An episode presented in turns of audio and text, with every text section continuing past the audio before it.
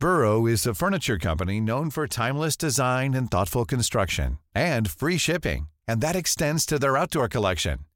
Their outdoor furniture is built to withstand the elements, featuring rust-proof stainless steel hardware, weather-ready teak, and quick-dry foam cushions. For Memorial Day, get 15% off your Burrow purchase at burrow.com slash ACAST and up to 25% off outdoor. That's up to 25% off outdoor furniture at burrow.com slash ACAST. Quality sleep is essential. That's why the Sleep Number Smart Bed is designed for your ever-evolving sleep needs. Need a bed that's firmer or softer on either side? Helps you sleep at a comfortable temperature? Sleep Number Smart Beds let you individualize your comfort so you sleep better together. JD Power ranks Sleep Number number 1 in customer satisfaction with mattresses purchased in-store. And now, save 50% on the Sleep Number limited edition Smart Bed for a limited time. For JD Power 2023 award information, visit jdpower.com/awards. Only at a Sleep Number store or sleepnumber.com. I'm Sandra, and I'm just the professional your small business was looking for. But you didn't hire me because you didn't use LinkedIn Jobs. LinkedIn has professionals you can't find anywhere else, including those who aren't actively looking for a new job but might be open to the perfect role, like me. In a given month, over 70% of LinkedIn users don't visit other leading job sites. So if you're not looking on LinkedIn, you'll miss out on great candidates like Sandra. Start hiring professionals like a professional. Post your free job on linkedin.com/people today. Here's a cool fact a crocodile can't stick out its tongue. Another cool fact you can get short term health insurance for a month or just under a year in some states. United Healthcare short term insurance plans are designed for people who are between jobs, coming off their parents' plan, or turning a side hustle into a full time gig. Underwritten by Golden Rule Insurance Company, they offer flexible, budget friendly coverage with access to a nationwide network of doctors and hospitals. Get more cool facts about United Healthcare short term plans at uh1.com. Hey there, it's Michelle Norris. I'm host of a podcast called Your Mama's Kitchen. When I travel, I'm usually looking for a way to find a taste of home when I'm not at home. And one of the things I love to do when I am at home is entertain. And Airbnb allows me to do that. When I was in California recently, I rented a house that had a great kitchen. And when we were sitting around the table, we're all thinking, we're in someone else's house. Someone could be in all of our homes as well. If you have a home, but you're not always at home, you have an Airbnb. Your home might be worth more than you think. Find out how much at airbnb.com/slash host.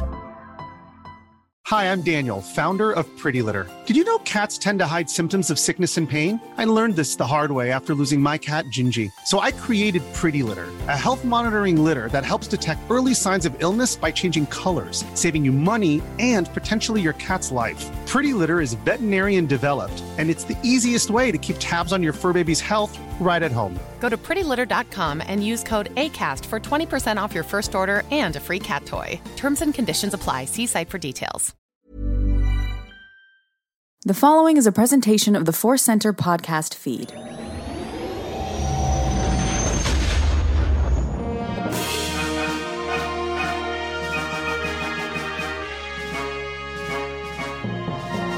From the center of the galaxy, this is Force Center, show about Star Wars, pop culture, and the ultimate adventure, life itself. I'm Ken Napzok. Joseph Scrimshaw. And I'm Jennifer Landa. And we are here to talk about Thrawn Unleashed with an exclamation point on that one because we finally got to see Grand Admiral Thrawn in live action. And that is for some a couple years in the making, and for others, decades in the making. And we're going to dive into all that here a little bit uh, on the show. Before that, we do that, today's podcast is brought to you by Audible. Get a free audiobook download and a 30-day free trial at audibletrial.com slash force center. Over 180,000 titles to choose from for your iPhone, Android, Kindle, or MP3 player. A little bit later, as always, we'll have our Force Center recommends an audiobook we think you should try out on us. But here we are. Joseph, here we are. Truly. we are. Thrawn. We are here. Uh, we are on YouTube now, but uh, Ken, I was kind of laughing because you are doing your best. It's 2 a.m. and I'm a late night DJ. your uh, your intro today really matched the Thrawn. Like um, uh, he's whispering. I got to lean in. Like I love it. It's I'm, Perfect. I'm I'm extra tired. I don't know why I'm tired today. And in fact, you can see I have uh, the glasses on. Um, uh, not un- unusual, but I was telling Jen before we went on uh, air, and uh, Joseph, you were checking in. Uh, I until about five minutes before airtime, I forgot we do cameras now, and I was in my workout gear. I had my contacts out. I was like, oh, oh wait, we we've changed things.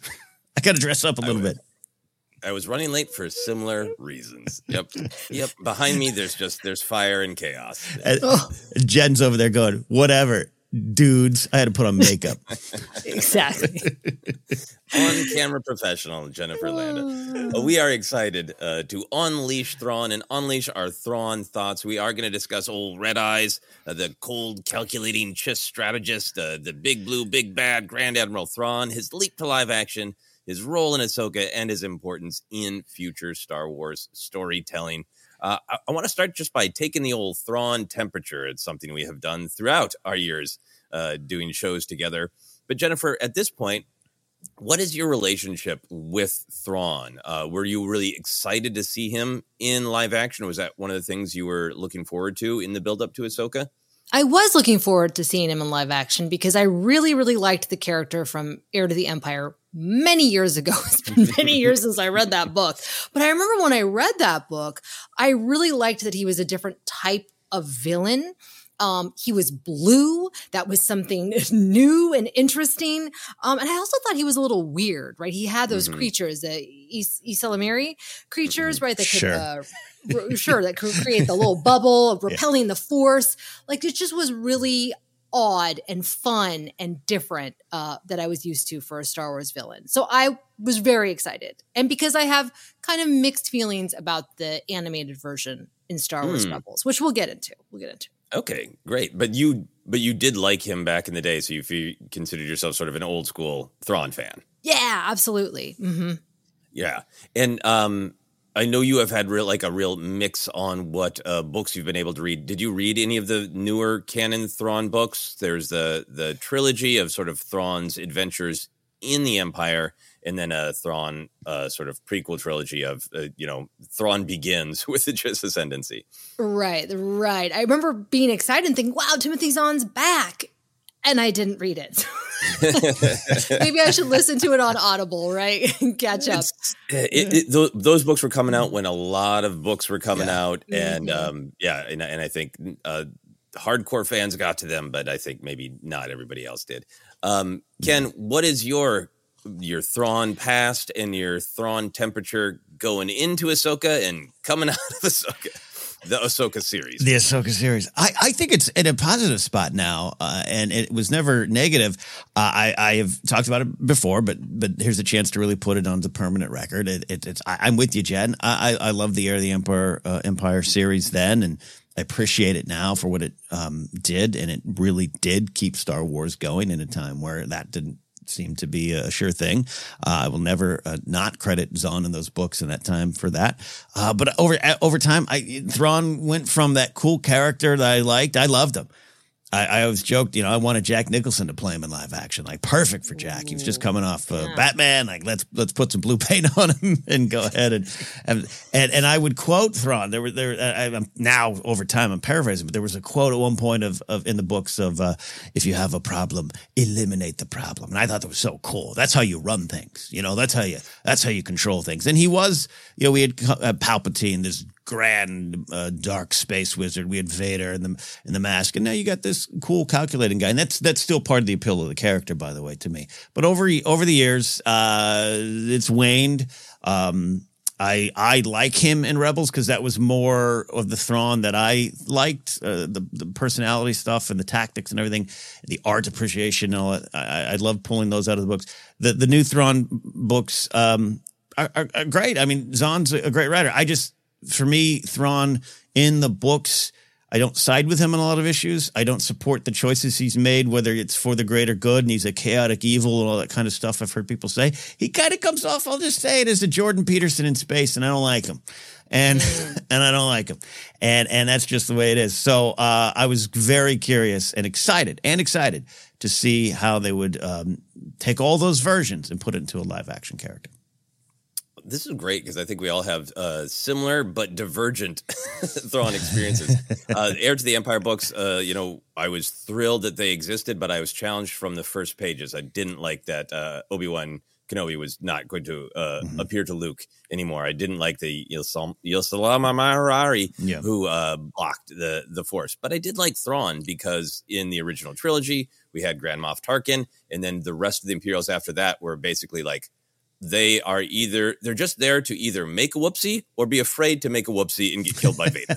uh, so this idea of like, what if we turn this all on its head? An imperial officer who's competent. What about that? Was really fun and thrilling. So he was one of my favorite parts of the book, mm-hmm. and uh, and I really loved him in Rebels. I really love that uh, idea of evil space Sherlock Holmes, who is maybe a little cold and distant himself and has a little bit of a cold and distant interior life, mm, uh, mm-hmm. but knows that he needs to observe every little thing about people and try to understand who they are in order to defeat them is a fascinating thing. I love the the whisper voice. I love the art appreciation. Really enjoyed that first uh, Thrawn trilogy with uh, his mm-hmm. introduction to the Empire and then alliances with uh, with Vader and Anakin and Padme. All that stuff. Uh, well, I like great. that one. And, yeah and, right. and, I even enjoyed the first um, book in the Ascendancy trilogy, and I would have read the rest if time had not been such an obstacle. And yeah. what I really appreciate about his character is I don't agree with his uh, goals. And, and I know that there are some fans who are really like, no, he's really understandable. He's a sympathetic character. He's just trying to save his people.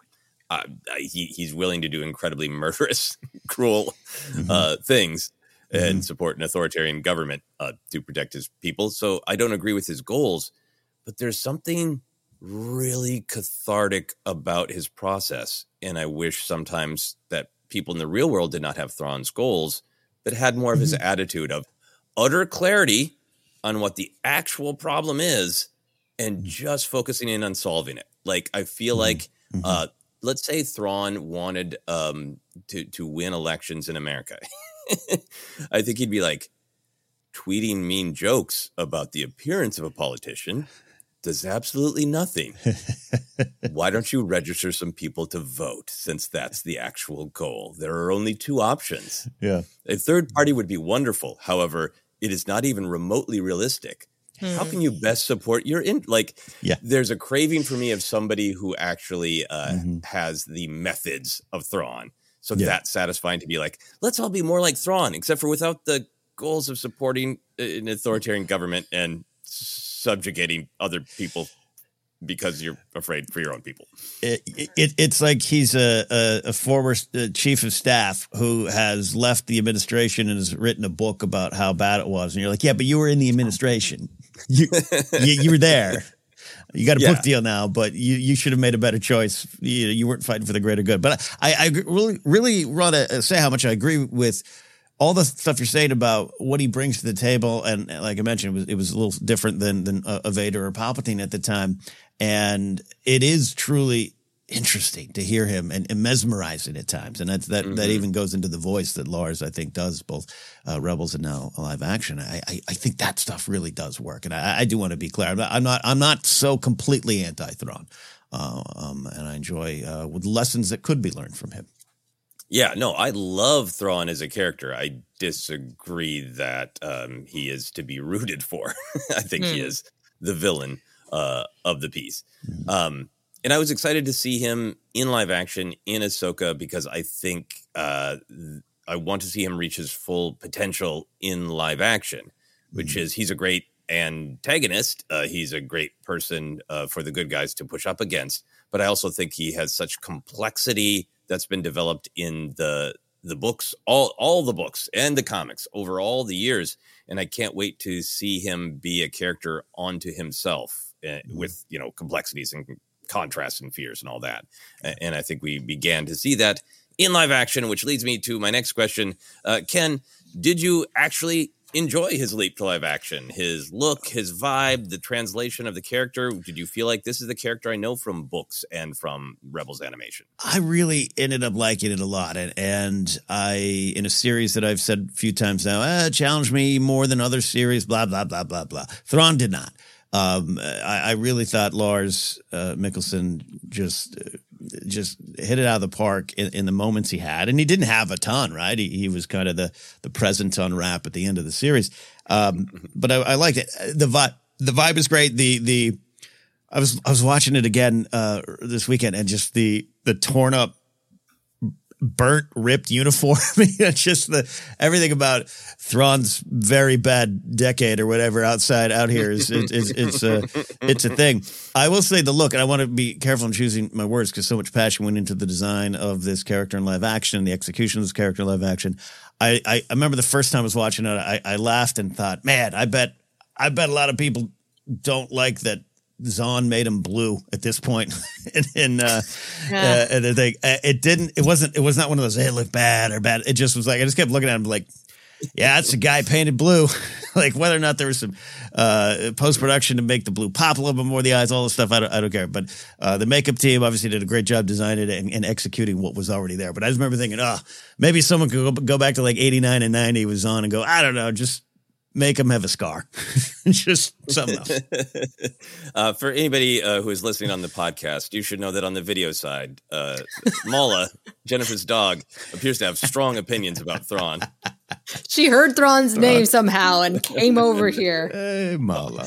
Oh, boy. Hey, what are you doing? What are you doing? She was uh, upstairs. Sorry about that. Nah, look, no, no worries at all. If my like to be honest, if my Chihuahua could could reach my studio chair, she'd be up here right now. Yeah. So, uh, Ken, uh, for me, the blue worked great. I think mm. it helped that this was a show that was born of animation. So you had a lot of mm-hmm. aliens mm-hmm. and you had a lot of choices that maybe if it started in live action, you wouldn't have made. But the blue and the red eyes, the only thing look wise for me that was a, a little uh, a little wonky was uh, the hair looked a little um, uh, it, there was something just a little for me off about it. There was something a little bit like this is a scary blue mm-hmm. man mm-hmm. with intense red eyes. I absolutely believe it. And is he doing an Elvis show later in Vegas? There's something about his hair that was just like almost and is always utter respect to the to the people who did yeah. their damnedest to to bring this fantasy villain to live action. And as we've seen again and again with some of these live action adaptations, uh, you know, Ahsoka has started looking better and better and better over her appearances. And I think yeah. by the time we get to, you know, Thrawn in in a, a live action film, his hair is going to be spectacular. It it, um, it, almost had a little bit of uh, Ronald Reagan in the British puppet show spitting image. Mommy, just like it just had a little. I know what you mean. It, it you know it it is a total SNL. Like Thrawn has five other characters to play. You know, and this yeah, yeah. got to switch out. Yeah. Um, we, we, can get a little bit uh, deeper into the character himself, but since we're on appearance, uh, uh, Jennifer, where were you at with just like his appearance? Did it did it all work for you? I thought it was it was fine. Uh, this is where I'm going to uh, differ a little bit because I had I think this is a case of when you've built something up in your mind for so long. I have a very clear idea of what I wanted to see on screen, um, mm. and so for me, I felt like the character could have been dialed up more. I would have liked it to be a little bit more evil, a little bit more sinister. I felt like he was at a four. I wanted him at an eight. Um, mm. And I was like, who, who, who I like his voice. Mm-hmm. I like that he was cool. He was just a little too cool for my liking. Um, and I was just going back to Rebels.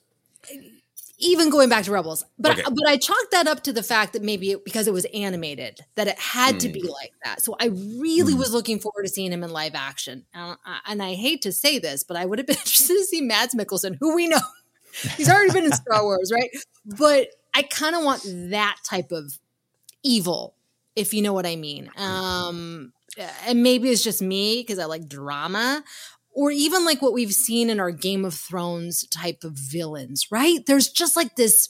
I can't describe it. it. It's this almost like this like melodrama or like enjoying, you know, being sinister and evil. I don't know. Maybe it's the character. It's just how I envision the character. Mm. More evil. Yeah, so like when I mm-hmm. think of Mads Mikkelsen, like one of the touch points for me as a big Bond fan is, is uh, Le Chiffre in mm-hmm. in Casino Royale, and he's a character who also is like eh, he's very analytical, like Thrawn. He, mm-hmm. He's all mm-hmm. numbers, mm-hmm. and he plays things like very close to the vest. But when he gets angry, it's a little bit more like there there's a monster under the surface that could come out and be violent. That's what and, I want to see. And for you, that's who Thrawn is in the books: cold, calculating, but a little bit more of that like a like if he snaps, he might just shoot someone right there on the bridge, kind of thing. Right, the danger, the un the unpredictability. Uh, that that's kind of what I was was missing. Um, Mm. And so, because that's to me, that's the scariest type of villain or any type of character is where you have no idea what they're gonna do next. Are they gonna are they gonna be my buddy or are they gonna try and kill me? Right, like that. I think. I don't know. We'll we'll get into it more. I have a lot more notes. Yeah. No, this is great. I no, I love it. No, don't ever be sorry for having thoughts on our Sorry, all you Thrawn Thrawn lovers. I'm a Thrawn lover too, but it, and I think that that's why, like we've talked about so many times, is like when you build something up in your mind, Mhm. what you want versus what is given to you. And just- Yeah. Well, I- I'll I'll put it out there that I think I like having a, a, a dialed down version of that villain because I think we we have a lot of villains who do have that like um they could crack any moment. And I what I like about him in Rebels is that that whisper that really is manipulative to me the of like make you lean in and uh, I'm sure every once in a while Thrawn would like to have a conversation with somebody who is absolutely on the same page with him. And he's like, actually, we're not going to do the logical thing. We're going to do this screwy thing. And to put the character across, there's always a character around him who's go like, what? Morgan Elsbeth does it in in the live action. Does Yeah. the what? Why would we do that? So he can calmly explain to you why this is really smart. Right. I I like uh, that general take on the character of like the uh, his his mood and his energy and even his expressions are mostly at a four, but the results are at like a nine. And I think that's done well in Rebels, where we see some of the true pain and horror he puts Hera and Mhm. Sabine and Ezra through by just calmly commanding it. Um, I, we can get into when we, we talk about how well they put him over as a villain, like how effective some of his actual actions are in, in live action Ahsoka. But in terms for me, like the vibe of the character, I thought this was a great growth from Rebels, where Lars Mikkelsen was able to do these teeny tiny, maybe too tiny sometimes, beats, facial reactions, a little bit of that, a little bit more of that sort of jazz acting. It's more what Thrawn doesn't say. It's that beat he takes Mm-hmm. Before he speaks. Um, and I think um, final thought on that, and I'll, I want to kick it back to to you, Ken. Um, I, I was happy that we got what I liked out of Thrawn and Rebels of the low talking, really good manager who gives his evil Yeah. employees a gold star for a good job. Yeah. That weird, interesting character. And I think we did get it was subtle, but we did get a changed character. I loved the amount of time that was spent on him reflecting, either actually vocally or in small reactions to the fact that he'd been bested by Jedi and by Mhm. dark magic, and that he was entirely investing in this. And I do feel like we did see moments of him breaking. I think we saw moments of legitimate fear. Uh, there's that moment in Rebels uh, during the the Bendu attack where he just kind of pretty much shouts for Thrawn, "What Jedi devilry is this?" Yeah, yeah. Of just yeah. sort of like, ah, I don't want to deal with any of this. What is this weird crap? Mhm. Uh, and now he's just sort of like, "Eh, all of the Jedi, anything Force related ever, is a massive problem. It must be taken very seriously. And there's there's fear and there's paranoia to me. Right. It's incredibly subtle, but there is fear and paranoia. And that's what I really liked is seeing him affected by the adventures he'd already had in Rebels. Uh, Ken, I want to pitch it back to you for more more of your thoughts on Yeah. on how he came across as a character uh, Yeah. as opposed to uh, being plain, painted blue. yeah, yeah. It just uh, it comes off. Yeah, that that is just it's sci-fi for me, which it's sometimes an issue. But but but uh, I uh, one of the things you, I'd like. Yeah, I think there's some scars on on uh, what has happened to him, and there's uh, almost a, a a fear that creeps up, a little bit of a f- fragility to what's going on. Where I think if, if you know the character uh, for a long time, you're like, oh, he's you know he he's still trying to tell let you know or make you think he's got this uniform that's crisp and clean and white, but we see burn marks on it. Like we we we know you've been through some stuff, and I thought that was really effective. And one of the things I've always liked about Thrawn, and especially I thought uh, from Rebels on, and I, I think this was one of the things the books, the the new Thrawn books, um, did well, which is he's the kind of villain where you feel like maybe if you were to just talk to him, maybe you could get he'd show some sort of empathy right? Like you would be able to negotiate with him because he is so reasoned in his res- responses and he understands and he studied you. you know, like he understands the needs of all the voters and he's going to talk to you about it. And, and then you, you feel like you could get to him, but really, no, he's, no, I've studied you to destroy you. And I, I thought that was there. And to your point, Jenna, um, it's and Joseph, you and I went to the same spot. Yeah.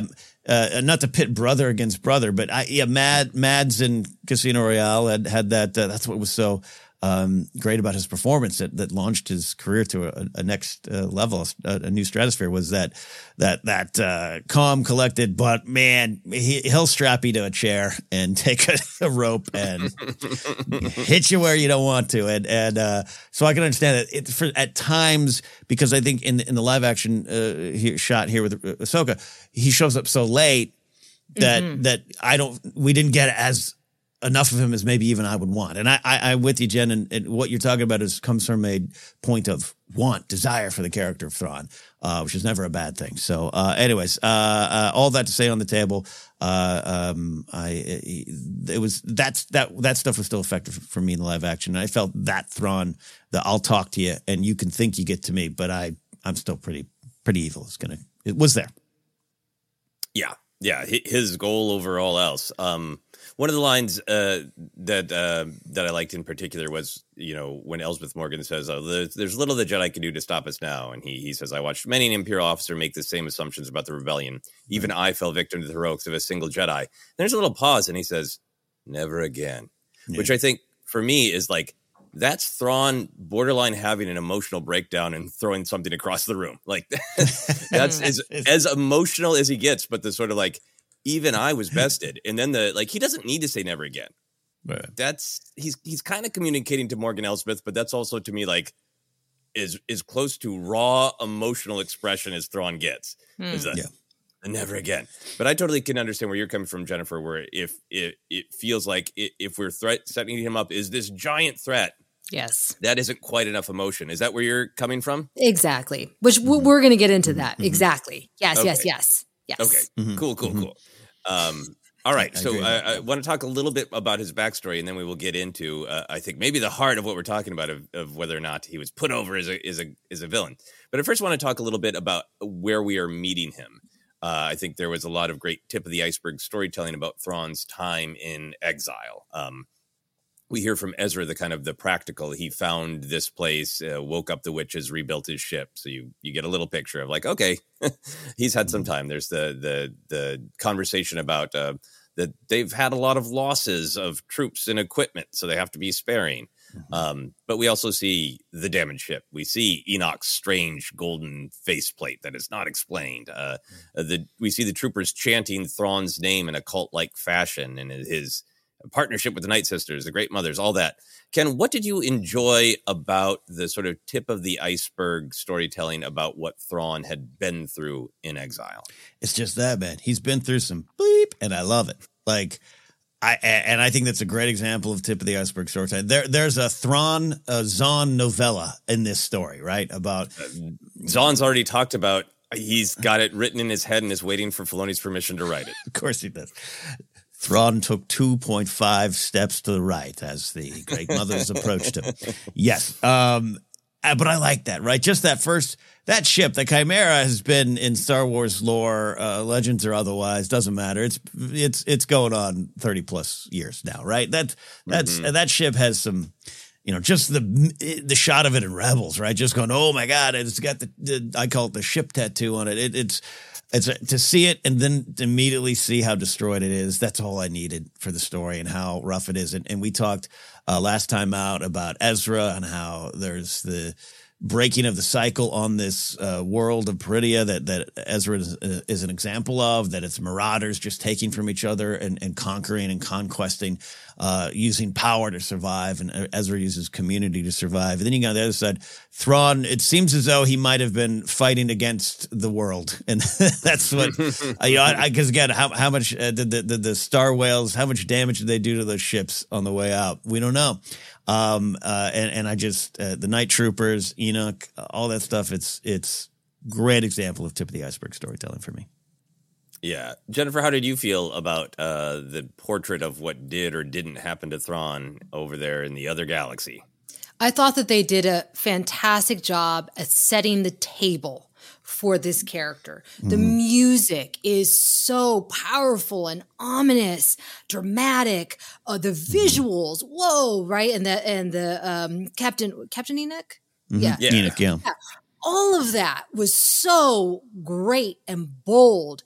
But for me, then it didn't feel like this beautiful table was set. But when we actually went to have the meal, it didn't live up to how it was presented for me personally. Mhm. And I felt like I would have loved, and it's because, like you said, Ken, we didn't we didn't get this character until later in the in the series, so that we didn't have as much time to spend with him, which is, I think, perhaps what I'm reacting to. Mhm. I would have loved to have seen a moment of him in his chambers or some somewhere where he's reflecting, he's thinking, and maybe that's where Morgan Elsbeth comes and talks to him about these this thing. I just want to, I don't know, I, I just want to see more of the character, perhaps that I knew, um, or imagined. I don't know, more, more. I, I think more and more to me is a fair reaction to lots of things in Ahsoka. I think for me, Mhm, uh, mhm, there's a lot of storytelling that feels like it is trying to be extremely minimal, and I think there are some moments for me where it's like almost too minimal. Where like let let Baylan and Shin get mad and and butt heads a little bit more directly.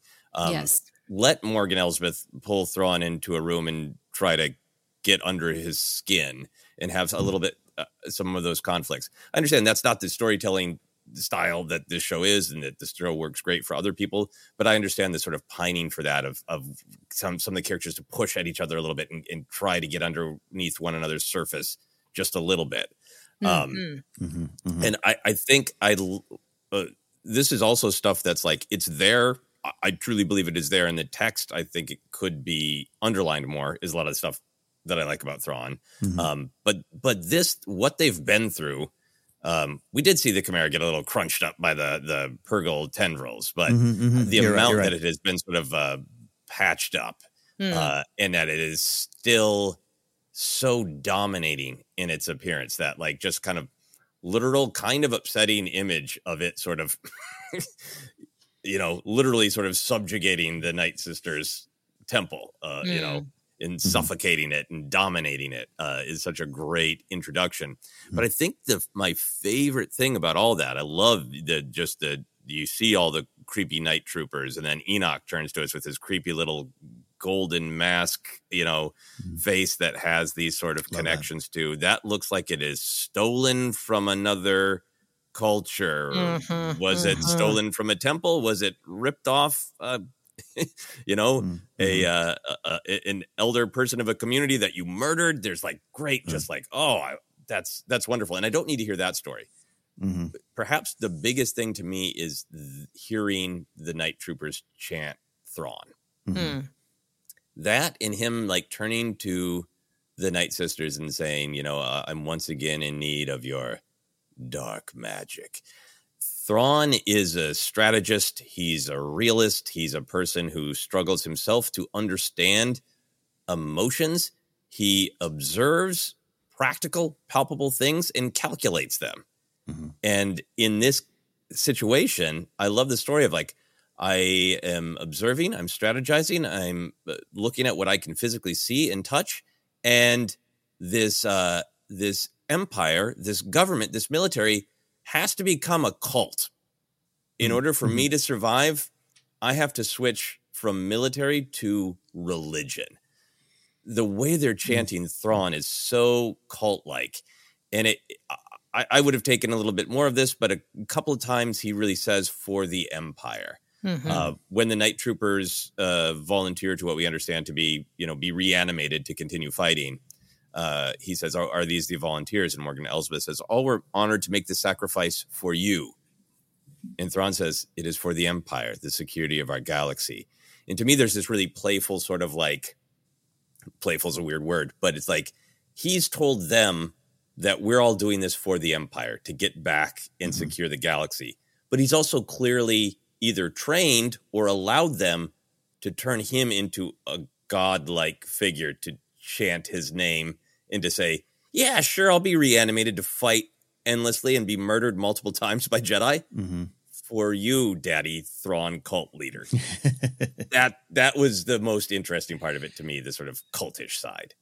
Yeah, yeah, and I, yeah. When we get to the putting them over conversation coming up here in a second, uh, yeah, put a pin in that. Mm-hmm. It's a great stuff Yeah. there. I wanna, I wanna okay, cool. Mm-hmm. a little bit. Uh, all right, well, let's go, go on to that because I think that's where we're all we're all heading to. This big question of uh, Jen. I'd love to start with you. Uh, did you feel like the show did a good job putting him over to new viewers? Is a big threat. I mean, we're kind of talking from the perspective of did he live up to what we talked about? There's also new viewers uh, who didn't see Rebels, haven't read a book. Um, they talk about him a ton. The first half of the show, the whole show is sort of predicated on the stakes of it are this scary, soft speaking blue guy might come back, and then it's war and we might lose. And uh, then he shows up. Did they put him over? Was the master strategist on display? I think on paper and in theory. I would love to know somebody who ha- who has no knowledge of Thrawn what they Right. think of him because my my I'm totally biased Mhm. and uh, in my in my viewing of him I would have loved to have seen him be a little bit more egotistical uh, you know what I mean? Narcissistic, because I felt like Mm. that was kind of what was coming through in the books for me. Again, maybe Mhm. I'm remembering this wrong. It's been a long time. Uh, I, I kind of feel like that adding that layer could have brought something interesting to the character.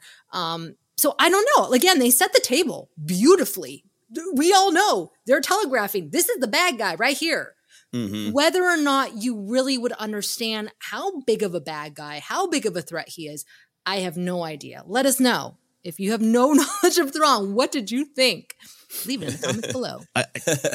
um, Yeah. Go for it, Ken. No, I really want to know that too. And and we, um, I would have had my uh, fiance Grace would have been a perfect uh, kind of uh, test for that, but we didn't finish the series. She, she we, we, want to. Um, um, I of course finished it, but but she stopped after about the third one. Um, because that would have been that's the big question for me. Uh, you hear him in Mando, you hear you know uh, Ahsoka asking Elsbeth the first time, uh, and then we all get excited, and then you you hear him, you see Captain Pellaeon and the meeting, and well, the, the, Thrawn's busy right now, but you, you, you don't want to mess piss him off, and then they talk about him, they talk about him, then we see him, and and does have we got enough yet to have Eddie, everyone buy into him being this absolute big threat when he comes back.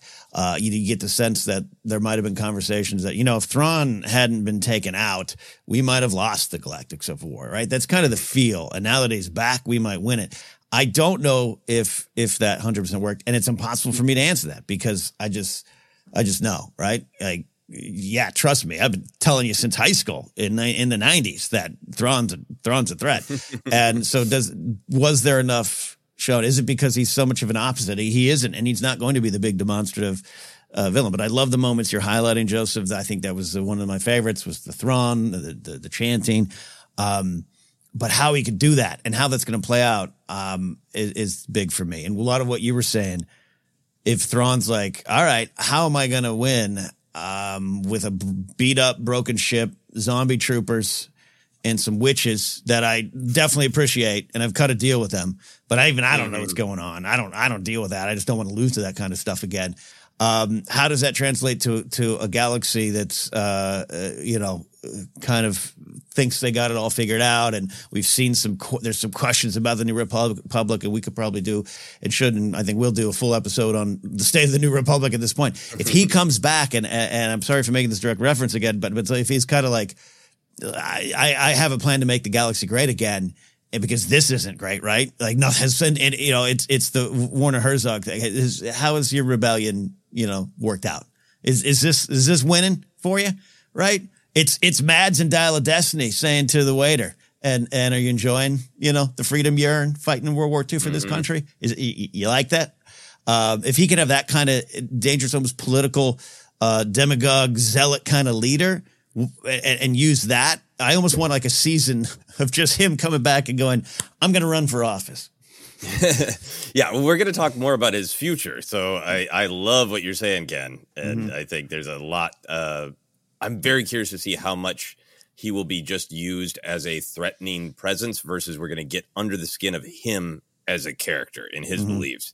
Um, for this introduction to him, I feel like a lot of the build up before we saw him was was great. I think uh, just uh, Genevieve O'Reilly's performance of the line of "How real is Thrawn's return?" Like Mon Mothma was scared, which is successful in making me scared. Mhm. For for Thrawn himself, I think that we got an introduction to the character because we had those various conversations of, oh, you everybody else would say go left. Surprise, we're going right. And Morgan Elsbeth, Elsbeth going like, why? And him explaining his, you know, master strategy. Um, I, th- I I think that it would have been great to see a little bit more specific, direct.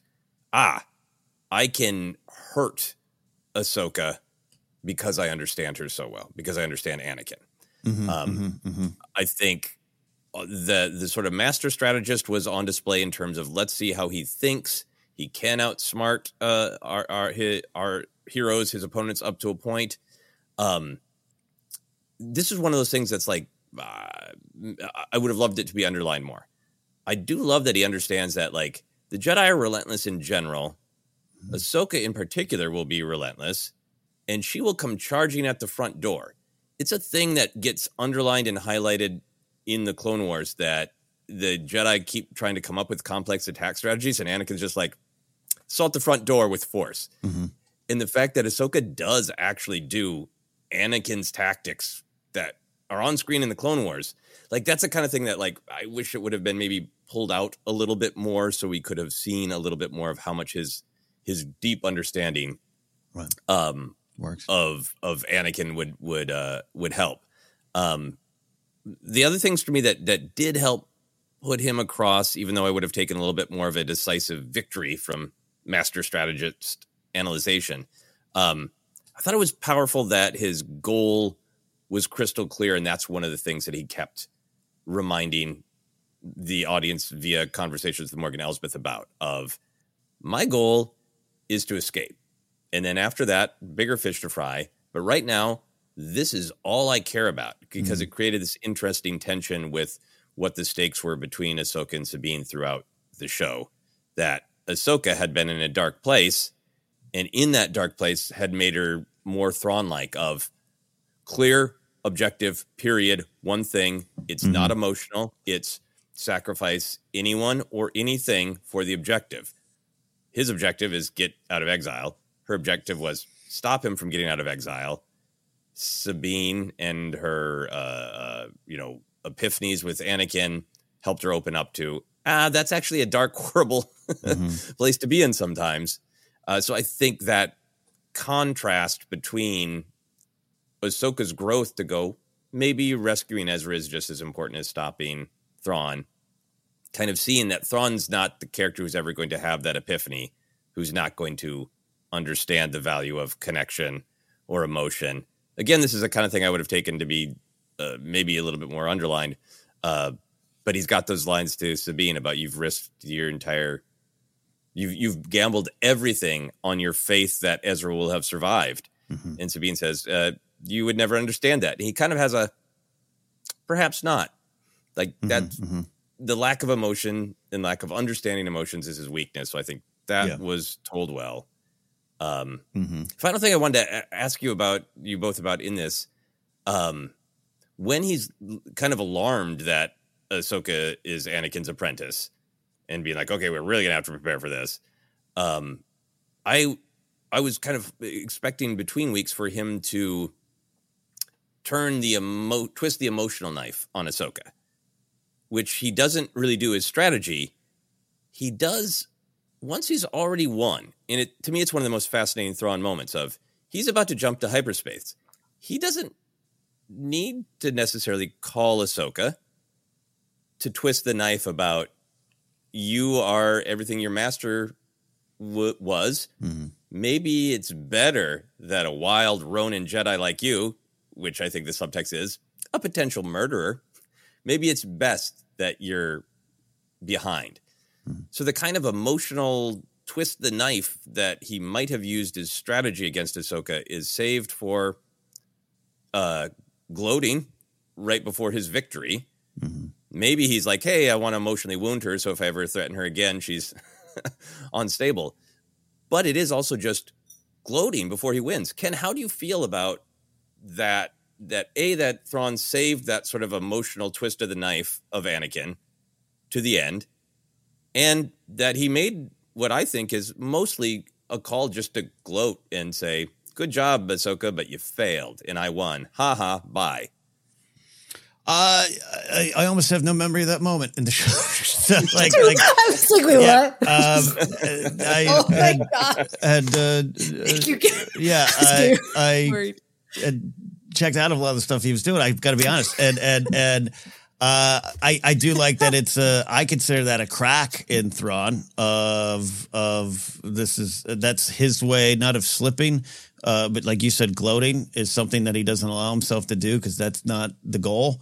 Um, so it does show what even Jen you were talking about earlier that uh, there there are a lot of things simmering underneath. He just knows how to either control them, doesn't know what to do with them, doesn't fully understand with them, but he understands that and he understands that connection. So I do I do like that, and that's something I want him to carry forward as he goes uh, back to the galaxy to do whatever he's going to do. Because step one survived, like you said. Step two will be well, we're going to figure it out when we get there. Um, and that I have I have believers there. Clearly, there's believers Mhm. there uh, that we can connect into. So it's a little it's it's it's uh, it is those favorite. Even going back to Rebels, some of the stuff like you mentioned, some of the stuff with the Bendu. I love the I love the utter confusion on his face when the Bendu's like Yeah. pulling him in there. And so I think it's in that same category. And and, and, and, and, I, it sounds like I'm making a joke, but it's just like there's there's there was so much um, going on in those final couple episodes that it's uh, yeah it it, it uh, I, maybe that's why I need Thrawn to to scream it next time versus whisper. yeah, yeah. Uh, Jennifer, um, l- l- I want to break this into a couple questions for you because I really want your thoughts. Were you expecting Thrawn to use his knowledge of Anakin more proactively against Ahsoka? I don't know. I think that I wanted him to be a little bit m- more petty, which is kind of what you're you're saying happened, which I really do not remember that. I've watched this three times and I don't remember Well- that. And I think that it's it's me kind of zoning out. I think what eh, because and this is what I was trying to put my finger on. If you look at Star Wars villains, there definitely is a template for villains, right?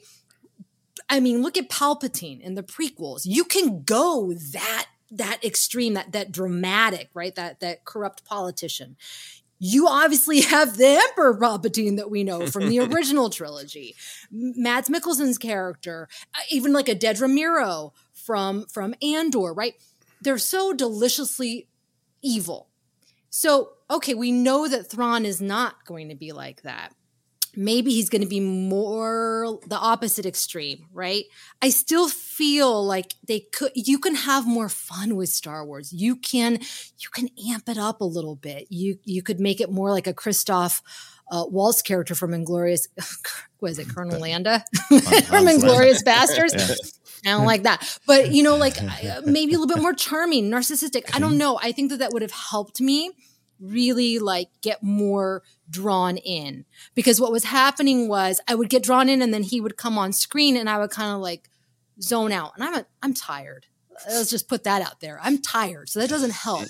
and I'm really trying to focus. I have the subtitles on. I have my notes, and I'm just like, he's Star Wars. He's Star Wars ASMR. He's Star Wars ASMR. Right, exactly. it's so I'm having thing. to constantly go back. And what did he say? I literally wrote, I was like, what did he say? Okay, writing it down.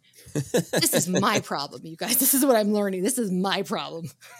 so I, I don't know. I, No, I mean, th- this is I my think- distro- I think it is, you know, I, I think we we put on our analytical hats, but we also just put on our humans watching something hats. And does it naturally hook us? Um, And I think what you are responding to is a very honest. It didn't naturally hook you. It didn't naturally make you lean forward. And I think for me, sometimes when we've talked about um, pacing, and as always, I'll caveat, uh, uh, I've got some criticisms of Ahsoka, but I know for other people, it entirely worked. So I'm not saying these are facts. I'm saying there's something that I experienced and maybe other people did. But I think that the pacing thing isn't about long scenes. The pacing thing is for me about like um it's musical. It's a metronome of speed and volume.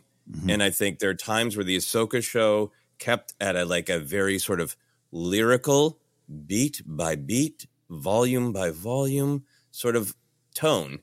And for me, I like that there are scenes where I wanted it to have more dynamics and explode more, somebody get a little bit hotter Mhm. under the collar. It's why I liked Ezra because I think Ezra disrupted Yes. uh, that tone. I think there are moments where Sabine disrupted that tone. I think Huyang Mhm. disrupted that tone almost every time he had a real emotional chopper. Chop- Chopper wanting to do a violence disrupted that tone. Um, for me, I was okay with that with Thrawn because to me that is his tone. Hmm. It is he he's he's the conductor and he has a baton and he is he is making everybody slow down to his tempo. So that that tempo that bugged me in other parts of Ahsoka personally didn't bug me when it was Thrawn, but it sounds like as a viewer it affected you, Jennifer, that he was at that sort of uh, measured, even tone, and so were his scenes. Give him something to do. Gi- I mean, I, I I don't know how much of his collection he has left, or but just give him something to do so that he's like talking. Like I'm just going immediately to the scenes with Andor, right, and uh and uh, Mon Mothma, and oh my gosh, uh, Luthen, Mhm. right. When he's in, he's like in his back room there, and he's just doing things. It just feels more i don't know i just get to see more of the character. I get to, more insight into the character when they're just living. And that's why i actually didn't mind the scenes early on with sabine you know if we talked about like doing the puzzle or feeding her loth cat because it's giving insight into the character and it's just giving these lived in moments. I don't mind that type of pacing but with thrawn I, I felt like we didn't get enough of those lived in moments which i would have Mhm. liked.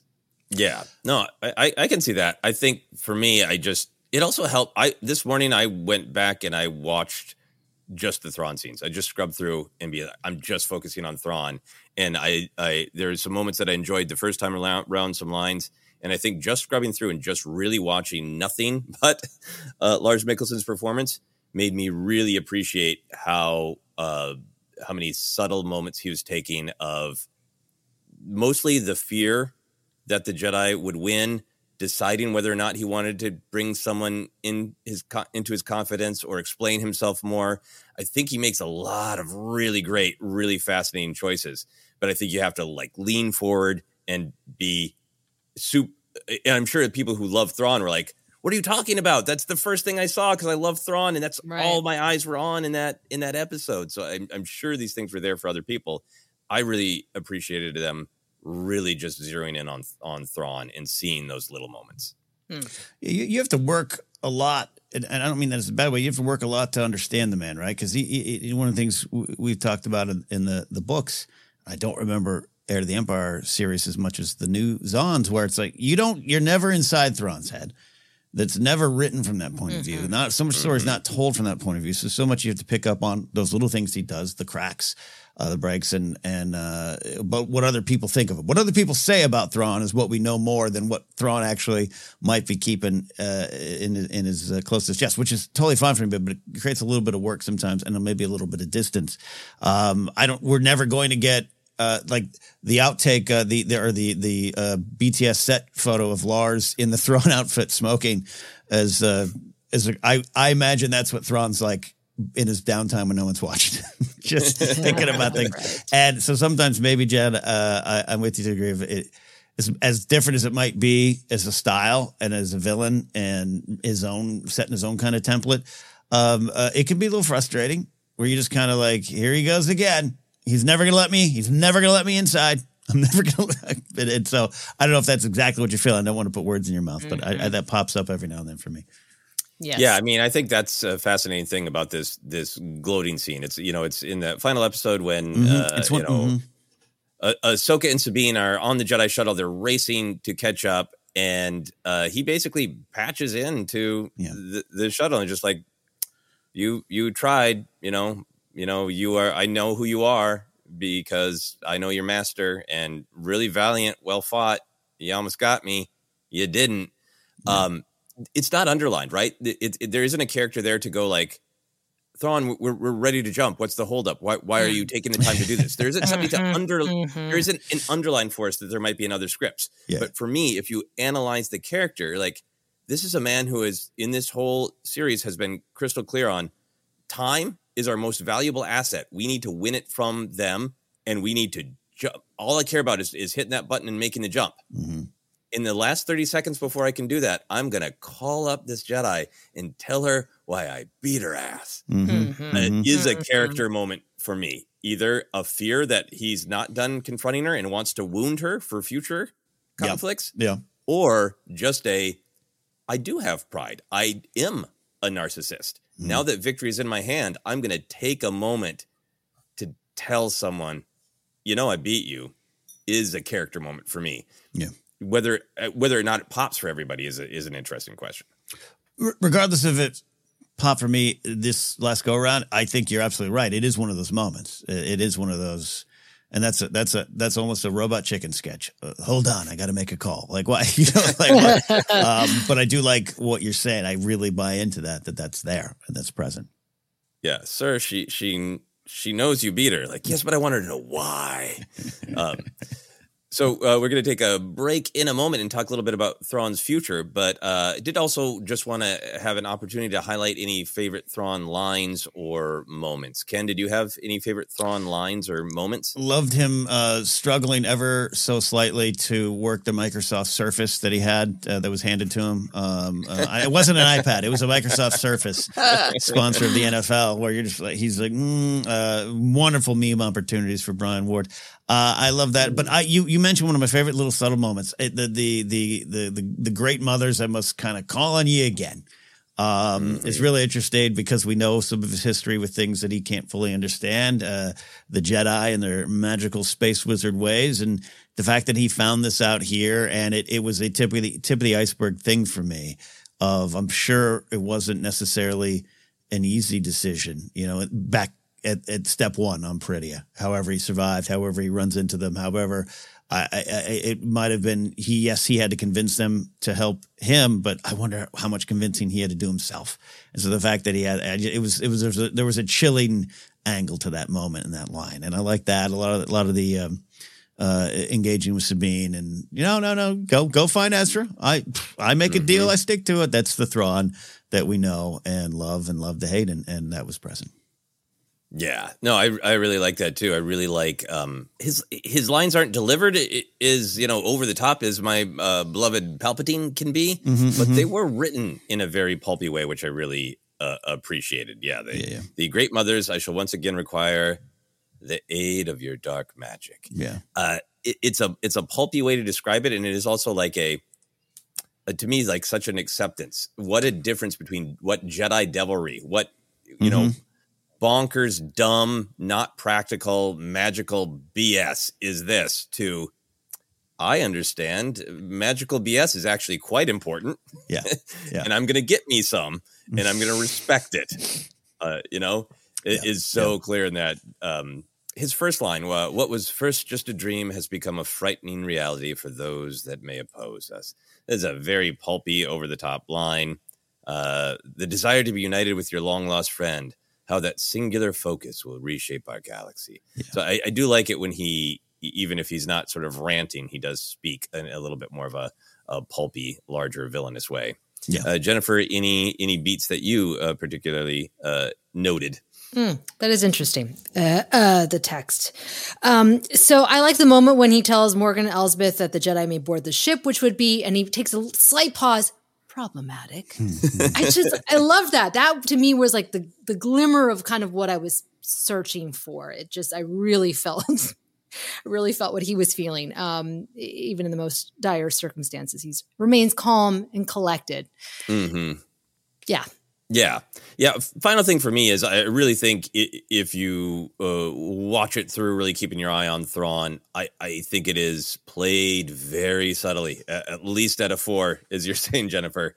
But I think there is a through line of true fear, anger, animosity uh, toward the Jedi, toward the existence of them. There's the the Baylan Skoll of the Jedi Order. There's that the Jedi would be problematic.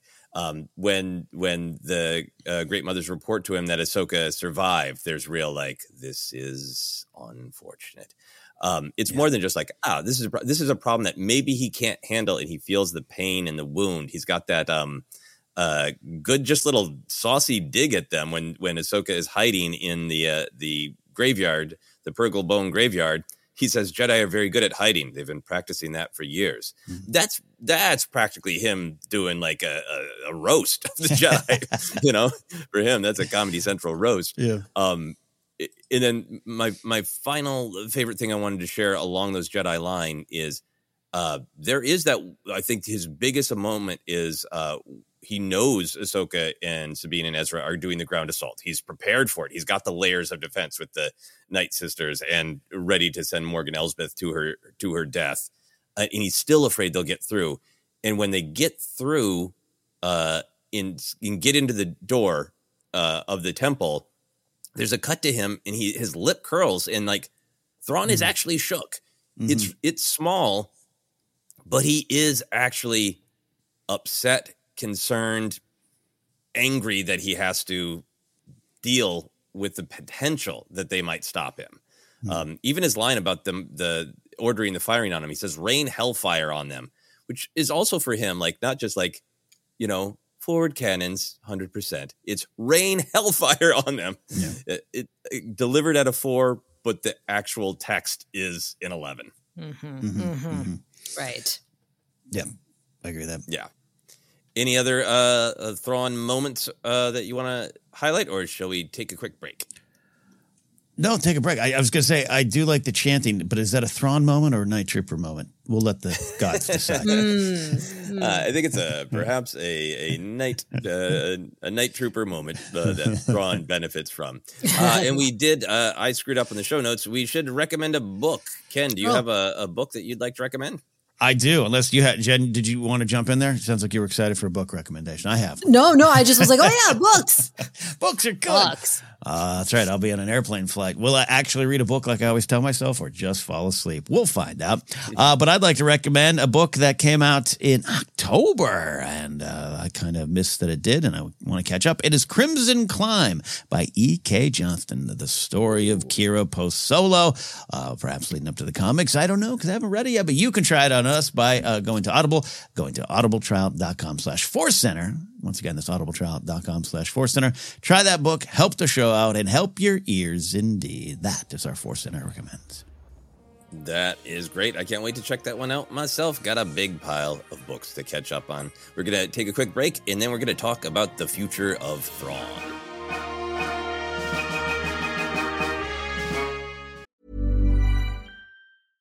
This is Paige, the co-host of Giggly Squad, and I want to tell you about a company that I've been loving, Olive and June. Olive and June gives you everything that you need for a salon quality manicure in one box. And if you break it down, it really comes out to $2 a manicure, which is absolutely insane. It's also so easy to get salon worthy nails at home with Olive and June. The difference between how your nails used to look when you did them yourself and now with the Mani system is a complete game changer. The best thing about Olive and June too is it's a quick dry. Dries in about one minute, lasts for five days, and full coverage in up to one to two coats. Visit oliveandjune.com slash perfect Mani 20 for 20% off your first system. That's oliveandjune.com slash perfect Mani 20 for 20% off your first system system.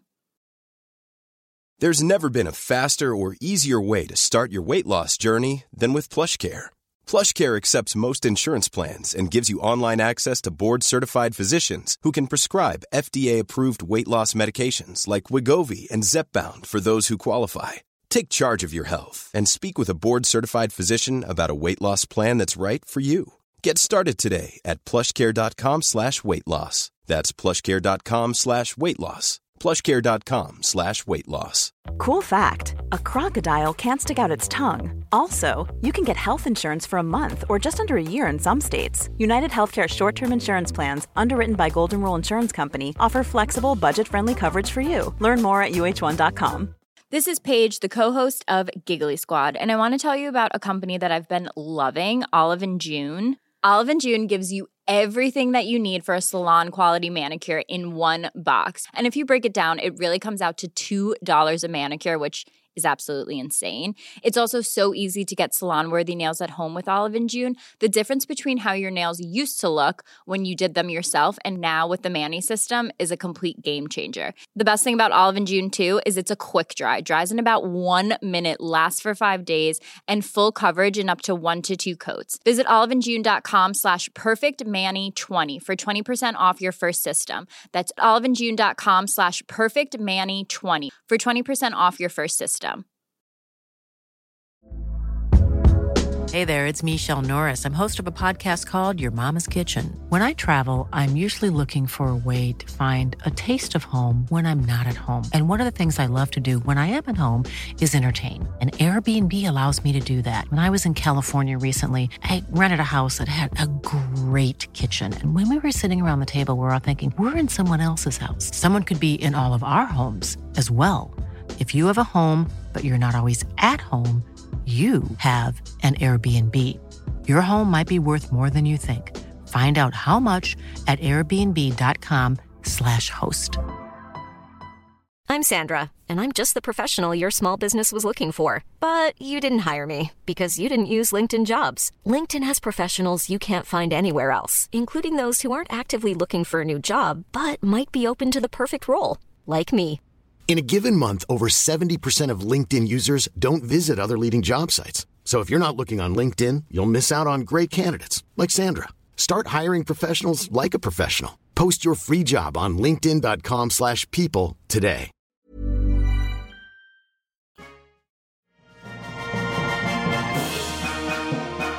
Welcome back here to Force Center. We are on the big show, the main show, the Superstar Destroyer of Thrawn's fleet, which is down to one, and it's broken, but it's still got the tattoo, and it's got some loyal zombie troopers. Uh, Joseph, we're going to continue our look at Thrawn Unleashed. Yeah. So in the uh, Ahsoka series, Thrawn clearly functions as uh, the big bad, the major threat. Uh, it's clear that he wants to return from exile and that he intends to wage war on the New Republic. Uh, it's uh, horrible news for those that oppose us that he's coming back. So his immediate goals are very clear. But what uh, do you think, either from the Ahsoka series, from books, from your personal gut feeling of who Thrawn is, what do you think his deeper wants are? Is it still to ultimately defend and protect his people, the Chiss ascendancy? Is it something more personal? Ken, why do you think Thrawn wants to wage war on the New Republic? I think there's some sort of revenge tour about to happen. And I think he is upset uh, that oh, he ended up here. He ended up on the sidelines. Well, and, and, and here's, I guess by this point, I'm just asking. I don't know this answer. Does he does he know what happened? Because Ezra just got the download. Does is Thrawn like? Uh, I'm gonna go. Is Palpatine here? What? I think that it feels to me like the Great Mothers might have some amount of vision. Right? Mm, okay. yeah. Uh, yeah, I don't that- think they're like, yeah, Vader threw him down a shaft because Luke was nice to his dad. Like, I don't think they have the play by play, but like, Yeah. I, it feels like the Great Mothers would be aware, like, a darkness is in recession, you know? Mhm. Yeah, y- yeah. No, asked answer. I I I, I kind of agree with you on that there, but uh, to to his ultimate goal, I I, I think there's. And this, I don't want to go total negative conversation here, but the, the, I, I think he wants to come back right now in my mind to dominate, to rule the galaxy. And I'm waiting because I know there's got to be more. So I'm waiting for that to be explained, not more directly, just in your face. And here's the text, but just I'd love to see the example of what he really wants to do because hanging over it is this Chiss ascendancy. Uh, now, we, me, did not finish the series that evol- in, involved uh, his beloved Chiss, so I don't know the end. I'll Wikipedia it, everybody. Comment down below how much you hate that I didn't read the books. Um, is he upset with them? Did he? Why did they come find me? Uh, are they around to be saved? Did the Gris quit? I don't know those answers. Mm-hmm. And here's the thing: I don't think it matters. Right? You can't upload all that right now to a TV uh, and, and film viewing audience. I don't think. And this now goes beyond your question, Joseph, to just the practicalities. This is why I think there's not two different Thrawns. There's book series that understands and helps you understand, explain more of Thrawn and his story.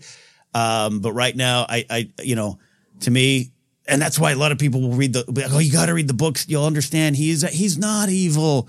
He's not evil. And I'm like, I, but on screen, He's hanging out with Palpatine at parties. You know, tea, they're having tea together. He's helping Space Hitler, and and I don't care how much he's helping his people. He's chosen poorly to me. So right now, that boils down to your question: is I think he just wants to dominate and win for his mm. reasons that we're going to understand uh, or hope to one day understand. And I'd like to see him do it in some certain ways, like I was hinted at earlier. But for right now, what does he want to come back to do? To to to win. Yeah, uh, Jennifer, how do you feel about what his his personal or strategic motivation is in waging war against the Republic and in reinstating a version of the Empire? What I think is interesting is if you have no knowledge of him and you see that moment where he says, for the Empire, you're going to think, oh, he's for the Empire, right? You're not going to mm-hmm. know about his just mm-hmm. people or anything like that. So that is a moment where I and they would have had to include it in some in something some sort of dialogue right? They would have had to, to give that backstory. Or i don't know like when he delivers the line layer it. Like we saw this in game of thrones going back to game of thrones so much where people are saying one thing but you know that there's something else is going on and they're actually fighting for a different allegiance. I don't know. There's a lot of backstabbing going on. I, I kind of if he's not for the empire and he, he is doing this for his for his own purpose I kind of would have liked to see that layered underneath. This is where I'm like, did did are they clear? Right. Thank you, Mala. Are are they clear with his motivations? Did Dave Filoni tell uh, Lars Mikkelsen, here's your character's motivations? That's a, incredibly important as an actor mm-hmm. to know who are you really? What are, what are why are you doing all this? Why do you care? The why, mm-hmm. the why, the why.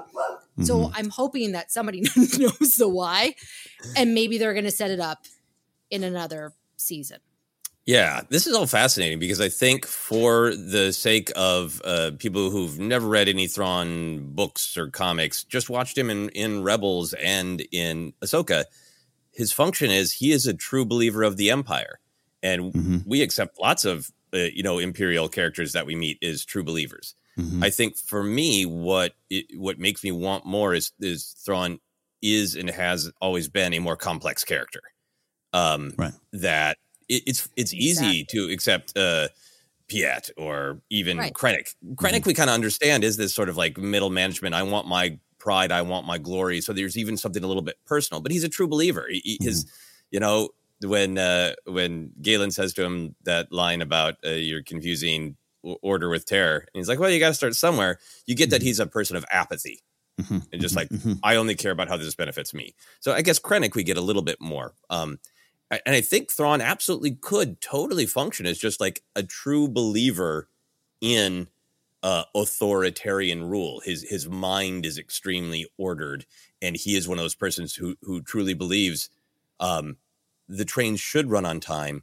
I can make the trains run on time, and your petty freedoms where you want to all have different train schedules on different planets. Mm-hmm. I'm going to impose my will on you that the galaxy should be very, very ordered, and I'm the one who can order it. That's that's personal up to a point because that's him uh, taking. Whereas Palpatine just wants power for himself. That's mm-hmm. Thrawn mm-hmm. taking mm-hmm. his worldview. Mm-hmm. That emotions are messy, conflicting interests are messy, find out what people need, manipulate them just enough so that they give you what you want, which is order, and mm-hmm. keep it all ordered.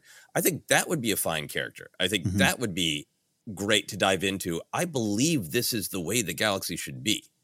So I I would be fine if it stopped there, but I also do want to get under the surface and feel that he just believes that. Mm-hmm. Um, mm-hmm. I, I, I want to talk more about his his motivations from the books, but but I first want to just ask you both: How do you feel about that? How do you feel about him being a true believer in rigid order, which I don't think even Palpatine is. That's a that's a lie that Palpatine says. Oh, I'm bringing you order. He's like, haha. What I'm bringing you is my yeah. thumb on all of you. I'm yeah. You know, I'm bringing domination and I'm calling it order. Yeah. But Thrawn, I think, actually believes in order. What do you think about that, Ken? Yeah, no, that that be that's very intriguing because yeah, just in terms of Palpatine, we know the lie, right? You know, it, it, you know, safe and secure society. Meanwhile, crimes up, marauders are up, violence is up, death is up. I don't care. I got the yeah. power, unlimited power. That's what I want. So yeah, and, and what what a general sweeping overview look at the rise of Palpatine. But you know what I mean. But what you're saying uh, makes Thrawn different. And again, this I don't need this in direct dialogue, and wouldn't have expected it so far on his journey into live action. But that he looks around and goes, yeah, oh, there is space pirates. Oh, there is marauders. Crime is on the rise. I don't like that because that's not order either. So how do we do mm-hmm. this? Uh, I'll learn. I'll learn what you need. I'll learn what you want. Then I'll use it against you, and I will rule. I will rule because I like order. Um, the eh, that only thing that I I, I want to know why he he himself would want to sit in the chair. Is that just so he can ensure the order? I'm not questioning it. I'm not saying it, it, it, this is negative. I'm just like why doesn't he also just want to just go off to his home and retire in, in Town? You know what I mean? What what's driving him to like? I so believe in order, and I still want to give you an order f- in the way that I want. That I'm I'm I'm I want to sit here on this throne, so to speak, forever. Um, this that could be yeah. what's chilling. That exact point is why I hope they bring the Chiss into it. I don't think they need to get into a complex mask story of mm-hmm. the the the Chiss's war with the the Grysk. um, yeah. I think just that, like, I came. Uh, my my people are off in the unknown regions. Mm-hmm. Uh, uh, I came to this part of the galaxy to kind of make a deal with the Empire of help them dominate the galaxy, and when the time is right, they'll help my people. Mm-hmm. And then I got, I was doing that. That was going great. Then I got exiled.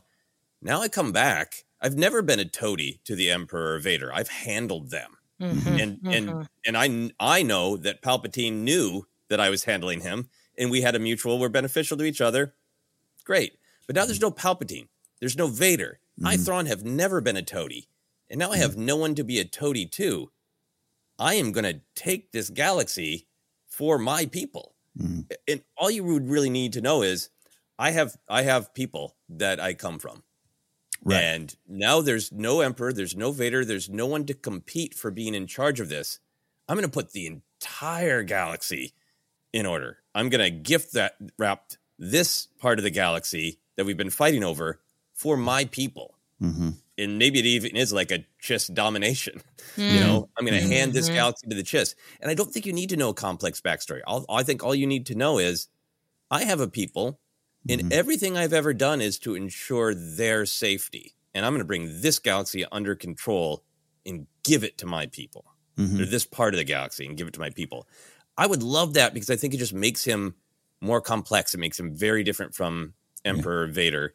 But I think there is a possibility that he is just sort of like a a true believer, big bad, and we don't get into that depth but I just think it's leaving a lot of the character on the table to not get into that. I really agree with that, and Jen definitely uh, want to get your thoughts on that. Yeah. There, sorry to jump back in, but I really agree with that, and that that I, I think there's still time. We'll talk about the exact, mm-hmm. you know, literal future episodes, shows, whatever. It just seems in terms of not just live action. I don't even remember remember it, me mention that much in Rebels. I bet there's some folks out there who are like, "What's a chiss?" And I, and I'm not saying that as a joke or or cutting them down. Mm-hmm. Who are just like because I, I had friends who you know were engaged in rebels who text me during Ahsoka. They're like, "Wait a minute, Ahsoka was trained by Anakin," and and and I'm not doing again, not doing it as a joke. I'm just doing it as this is the reality of the viewing audience. There's a lot of information out there because what you're saying is that's that's some depth and that could be in keeping with what we know of him. He does that. He everyone else there's the Chiss and everyone else are assets that I use to help the Chiss. That's that's one of his big things. That's why people might argue, well, he's actually good. But um, and I even think he realizes that good people don't do that. Thrawn does this. I I do that. Um, but yeah, yeah I I I, I don't know if it's too late. I don't think that's the correct mm. answer, but I would have loved already some of some of it could have been layered in. I don't. It's it's. I, but also, as I'm thinking, sorry, uh, sorry, rambling. But it's like he, I, there wouldn't be any, any point in this Ahsoka series where he's like, uh, "Let me tell you about the Chiss." Like, what? No, there's too much going on. There's right. too much going on. It wouldn't work. Right. you know, yeah, I think that's why I like these little hints of of seeing the the cracks in his shell and seeing that yeah. this is personal to him. He does not like being exiled.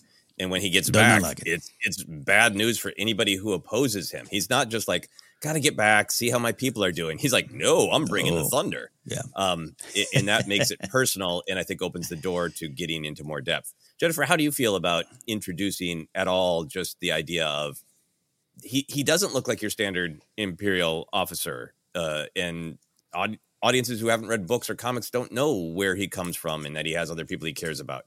Do you want that introduced at all, or do you feel like that gets too too complex? It needs to be set up where he is on the same level of a Palpatine and a Vader, right? Mm-hmm. I think that what happens is is that when you're watching this, especially if you have no knowledge of him, you may think of him more like a Krennic or a Hux.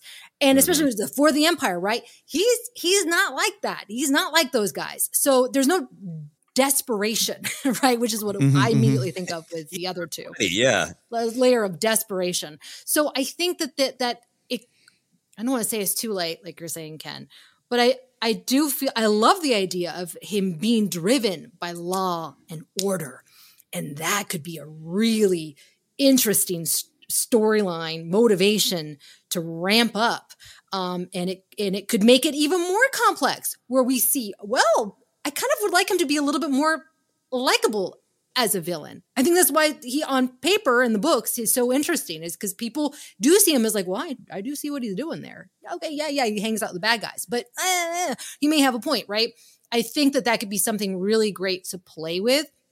I don't know if we're going to get that in the next season of Ahsoka, it is Ahsoka. so mm-hmm. he would have to really, I mean, he could maybe be in a lot of episodes, but it's it's just so much material to to bring and how it's like they've done such a great job at bringing the things from the books into animated shows and live action but this is one that is a big challenge i think mm, mm, yeah i just think it's uh, it is a challenge i also just think it's an opportunity to yes yes to make yeah. him. I think the thing that I'm bumping against is he's not a, a he's not a toady. He's not just like a true believer in Palpatine's empire. If he wins, mm-hmm. he's not erecting a statue of Palpatine unless it's a manipulation.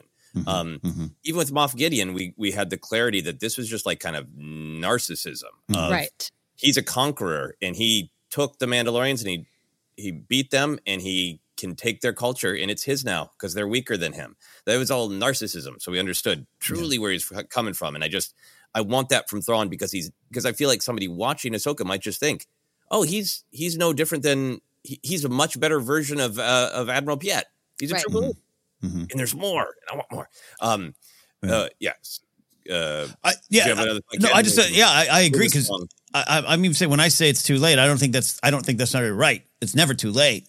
Uh, it, it, it's just mm-hmm. how, and I'm just, this is, go, I'm trying to look at it from someone who just doesn't know Thrawn like others do, including us, and how, how best to do that. Luckily, I don't, you know, out of my pay, pay range, pay scale, as they say, um, to figure it out. Cause it, it, would be really interesting to me other than, uh, Hey, I'm going to come back. Why to kick ass? Like, sure, sure, sure, sure. Um, and why everyone is you, Mothma's afraid. Like why, why, why, why, why? Yeah, yeah, right. He's the grandmaster strategist. Yes, yeah, yeah.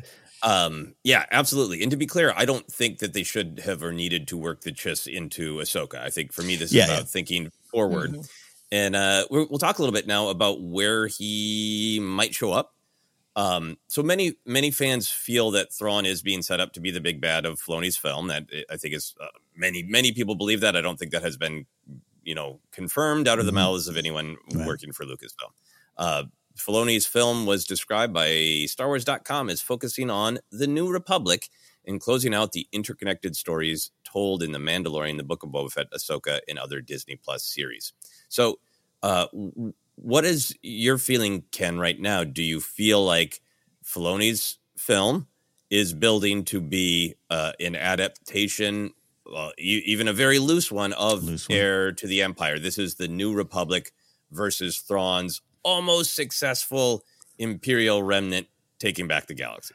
I I think so, right? And and I, I even I want to try to think of another option uh, for him to check down to, and I don't think one exists yet. Um, we'll put a pin in the conversation around, around the Night Sisters, but uh, he's obviously been a, a, fan of those books. He's pulled for them in so many ways. Thrawn, Rukh coming back, but and, and I've never believed that it would be an exact, you know, and it's certainly not what you're suggesting. Like this is Dark Force Rising, this is the Last Command. Nah, nah, nah, nah. But it, it's definitely intriguing. It's work. It works because of the New Republic being in this unstable uh, uh, era. Uh, they're not on solid ground. Uh, there's, uh, I'm so intrigued by the. We've got this great victory, but did we? Can we keep that momentum going forward, or are choices and decisions going to just lead to bigger problems, bigger wars? And and and history in our own worlds has proven it usually leads to wars. You know, like for all intents and purposes, Vietnam War began in, in, in the late 40s and 50s. Like it, it just Mm-hmm. the, the situ- political situation and all that stuff going on. So I'm intrigued by that, and I think they're they've done such a good job with how many times have the three of us and other friends I know texted me, "What the hell's up with the New Republic, man?" Seems like a bunch of bleeps. Like, and, and and and I so I think Thrawn is the perfect villain for that scenario, based on a lot of the things we're hoping for, maybe wanting, and that's not always the best way to look at these stories. Just see what's there. But it seems like Filoni understands that. It seems like he knows as he's looking at landscape and getting a chance to kind of go back. Force Awakens comes in and establishes this, the First Order, this, all these things, and he gets to go kind of play in these open areas of the timeline. This it, Thrawn makes the most sense to me. Yeah. How do you feel, Jennifer? Do you feel like this is where what Thrawn is being set up for, being placed on the uh, the chessboard to be the the big villain of the finale of this New Republic era? I think so. I think so. And I yes. I think that there might be some other threats, maybe to him or to the New Republic. I don't know if it's I feel like it's not just going to be him or if it is going to be him, we need we need to build this out a little bit so that people really get to understand why he is this big threat uh, for the casual viewers. Um, I don't know. I, I think that they could just go weirder with it. Bring the bring the ysalamiri, whatever they're called. right? Let's bring it. Bring I'm it. I'm out. Yeah. Yep. Yep. Um, yeah, I think uh, I, I feel like it is heading toward this big conflict between the New Republic and the Imperial Remnant, and Thrawn is being set up to be the the really effective leader of that. Uh, It Mhm. could be on an even emotional level. One of the things I love about Thrawn in the books is instead of leading with fear and intimidation, he leads his uh, his ships by uh, setting challenges and offering rewards and giving people gold stars when they do well. And I think that's that's is what make it, what makes fans of Thrawn sympathetic to him sometimes because it was like if I worked at Subway and he was my manager, I would just love Thrawn. He's a really good manager. It's just that he doesn't work at Subway, he works at galacticdomination.com, you know? Um, so I think there is room to have some sort of like arg- not just military mm. prowess, but sort of argument to the galaxy, better made than than the client did or Moff Yeah. Gideon did. Of like, I can bring all of this chaos to an end mm-hmm. and give you all gold stars. So I think he is positioned in a character way to do that. I, I also just think that we should be careful as fans to not get so excited about the sort of the heir to the empire that we don't remember everything that the new that the Mandoverse has been setting up. I feel mm-hmm. like mm-hmm. If there's one big theme connecting Mandalorian, Boba Fett, Ahsoka, it's change. It's this idea of our heroes keep arguing for can we please break the cycle? Yeah. Can we please avert war and conflict and work together and have peace? Everything from Hera's speech in Ahsoka to Garza Whip's uh, speech uh, to Chrysanthemum to you know the the pirate Vane, just straight up saying to, to Greef Karga, this used to be a cantina. You can't make it a school. I won't. I won't let you change. So I feel like that has they're building that to if this movie is the culmination of that storytelling, I feel like Thrawn is going to have to represent uh it the the uh no we can't change the imperial order is coming back period yeah and i feel like the movie is probably going to have this sort of bittersweet idea of Thrawn is defeated the imperial remnant is defeated at a high cost and setting up the galaxy to be what we see in the force awakens which is basically our world between the two world wars of mm-hmm. yep it's quite obvious that mm-hmm. hitler is a problem mm-hmm. but we j- but we just had a war called the war to end all wars. And so we're gonna go la la la la la and just you know give give the crazy yelly guy a little bit of what he wants and it'll be fine Yeah. um Take and- half and I of love- Poland, and then and that's it, right? that, that's all you need right let's be reasonable Stalin will take the other half. You take. We're good.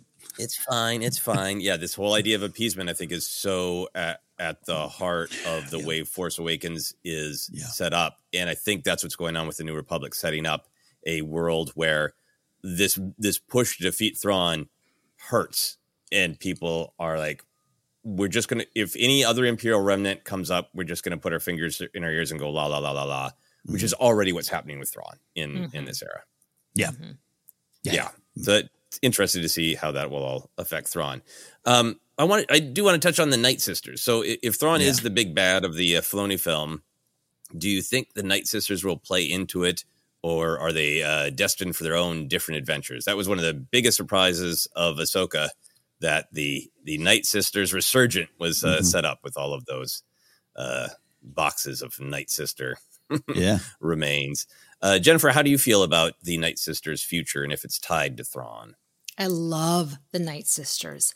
I love them. and so for me, I had such high expectations, and I felt like they didn't, they were just a tool for Mhm. Thrawn. And I, I didn't like that actually. I didn't, I, I didn't like that. I like that they have their own agency. Um, so I hope that we see more of them. I believe we're going to see more of them. I mean, here's the thing: is that when they appear in the Clone Wars, they're, th- those episodes are scary. I Mm-hmm. feel like the episodes in the animated series are scarier than how they were in the live action. So I want I want to push it more. Basically, Mm. you guys, I'm a drama queen. Let's just, just put that out there.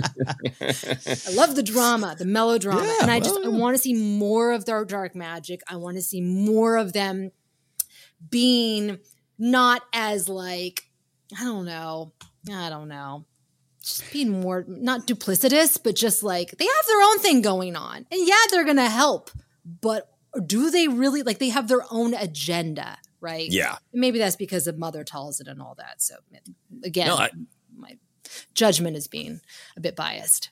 I love seeing all of their their pulpy dark magic and uh, Morgan Elsbeth's journey. Morgan Elsbeth, you know, Thrawn saying for the Empire and her saying no for for Dathomir. Mhm, One of my mhm. favorite beats in in the entire Ahsoka series. And I feel like uh, again, maybe I'm maybe I'm reading into it, but I I really like that scene where we we're seeing that the ship is going straight to Dathomir and those Night Sisters and the Great Mothers are going to Dathomir. And Mhm. Thrawn is kind of looking over it. And to me, there's some ambivalence of like, well, the Great Mothers and I made an arrangement that worked for us. I woke them up. I'm I got them. Neither of us could get back to where we wanted to be without one another. Mm-hmm. And now that moment for Thrawn of like, am I looking out over my cool, great Night Sister army, or am I about to be stabbed in the back? Can mm-hmm. I make my way out of this? And that that to me is one of the most interesting tensions because yes, the Night Sisters we know have their own needs, their own wants, their own ambitions. I don't think the Great Mothers are just going to turn around and go, "What else do you need of us, Thrawn?" Right. Mm-hmm. They have what they want. Night Sisters resurgent on Dathomir. And is that going to align with Thrawn? Is Thrawn going to say, I need to take back the galaxy? I have a bunch of toady admirals who survived mm-hmm. and broken down old stormtroopers. If you help me overthrow the New Republic, I'll give you half of Poland. I'll give you know, I'll give you half of I'll, what do you want? You you can have whatever you want in my new regime, and they'll mm-hmm. stay together, or will it be immediate like, thanks, Thrawn, and here come the mm-hmm. the fiery knives for Thrawn himself. That's Mm. what's fascinating to me.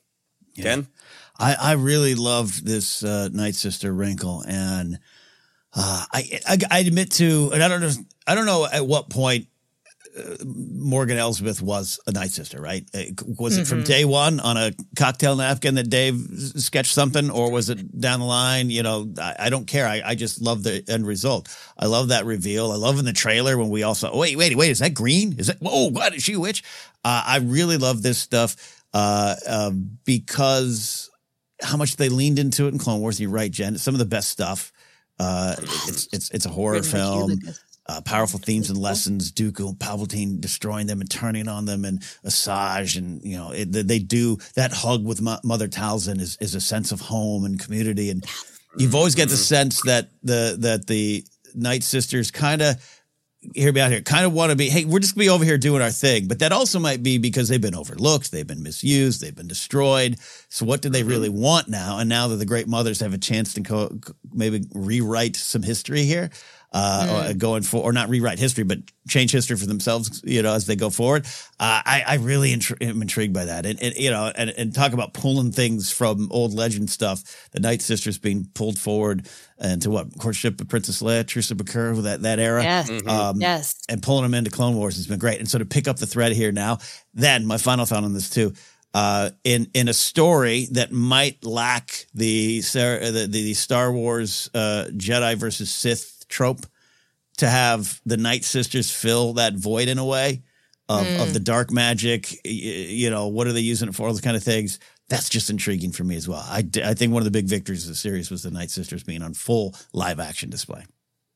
Totally agreed. And uh, Filoni had a quote um, in in one of those, um, I believe Anthony Breznican, you know, mini articles um, that he talking about the New Republic conflict with the Imperial Remnant, and that that needed to look different and be different. It couldn't just be the same. Right. And that made me feel like, oh, Mhm. that, that that's making me feel like Thrawn is going to offer the Night Sisters something. Going like, I I know you're not just loyal to me. What do you want? What do you need? Um, Because it would be really cool to have a big budget live action movie where Ezra is leading, you know, a, a team of force sensitives uh, against an army of Night Sisters. So saying, yeah, Mother Talzin tried to just sort of smooth things over with Sidious, and she got slaughtered for it. The, the Night Sisters aren't just hanging out on Dathomir. We're taking what's ours. Yeah, yeah. It would be great. Yeah. Riding a Rancor. Again, Riding a Rancor, yeah. riding a Rancor, uh, and then bring just bring back Boba Fett to be like, I learned it too, and they fight and, Rancor, Rancor, and I don't know. Oh don't know. my gosh. Creating That's what's meant by bringing all the threads together. the- Action figure dreams in my Yeah. action figure dreams. Uh, just a couple more Thrawn questions here. Um, if Thrawn is indeed the major villain of this uh, Filoni film, uh, do we hope or expect to see him in other Disney Plus shows? We got Mandalorian season four. Um, who knows? He, he could be menacing the children in Skeleton Crew for all we know. Uh, uh, second season of Ahsoka, we don't know what that would be. Uh, or or is this fine? He just he's exactly where he needs to be, and he can pop up in the movie. Ken, how do you feel? I hear you like space Turkish delight. Uh, let me assure you. Um, this is where I, I don't mean this to sound uh, internety, YouTubey, angry in car. This is where I think they they I, they they need to do uh, keep setting him up for me. I I don't think he's movie ready. And I don't want him to be movie ready because I think uh, even just what we discussed here, even just the politics of it. Why is Mothma scared? Why? Who? Who in the galaxy is like? Eh, you know what? It, yeah, you're right. Uh, it is not uh, the order that I'd like. Uh, uh, check the crime rates in Coruscant. They're going up. They're going up. Uh, I, I that that's all intriguing. So I do want him to appear. Uh, Skeleton Crew doesn't seem to be the right spot. We don't know quite yet, but doesn't seem to be the right spot. Um, um, Mando season four, you know, what do we, the only thing we know about it is it might be kind of Rangers of the New Republic uh, you know, but that's not, that's not been stated anywhere. That's just kind of what we think. Um, I, I yeah, so I think I want to know why we're fighting them just a little bit more. And, that, and I mean that in terms of that's exciting to find out. Yeah, I think that the whole, you know, the Rangers of the New Republic announcement and then what weird floating quotes about those, those stories are being Mm-hmm. wrapped up into other things. I, I think what we do have in a concrete way is, you know, Din goes to Carson Teva at the end of Mandalorian season three and basically says, like, I need work, um, it- but I want to take just work. So if you got any Imperial problems, slip them my way. So he, Din is sort of set up to be Carson Teva's personal Mm-hmm, mhm. Imperial stomping machine, which feels to me like there's very much room to show Grand, Mal- Grand Admiral Thrawn's efforts to unite the Imperial remnants. Yeah. Because it, it seems like Carson Teva could send Din and Grogu on a mission that unravels and exposes this Right. bigger problem. Yep. Yep. That that leads us, if not to Thrawn in person, uh, to Thrawn's machinations.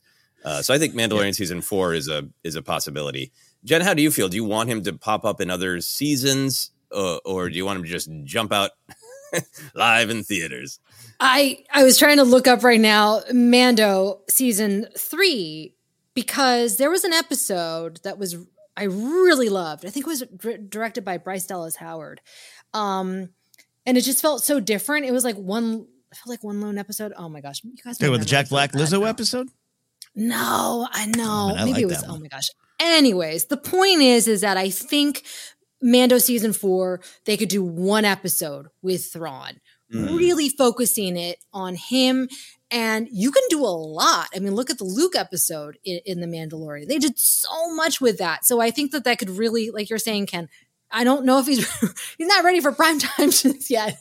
Um, I'd, yet. I'd like Not to yet. get a little bit more right and introduce them to to people and and introduce them to us so we kind of know like what You're what's going describing on. you're describing some sort of party where we're just gonna Den's gonna walk in and everyone's like, "Hey, hey, this is uh, my friend Thrawn." Everybody, uh, but no, I agree with you. Could you imagine a Din and Thrawn scene? Just the most quietest lo-fi ASMR scene in Star Wars history. I love it. I, I I think since since Carson Teva has been a true believer, he was included in Ahsoka. Maybe the mission of the season that that Din likes to go around and tell everybody what he's doing um, Yeah. is maybe Carson Teva says we know Thrawn made it back. Yeah. Uh, he needs to be found. And Yeah. he could be going around the galaxy saying like, "I'm on a mission to find this blue bad man." Mm-hmm, mm-hmm, mm-hmm, mm-hmm. Yeah. Yeah. Yeah. Um, there's there's lots of discussion about Ahsoka season two. I'm going to put a thought out there, and then I, I'm curious uh, uh, what both of you think.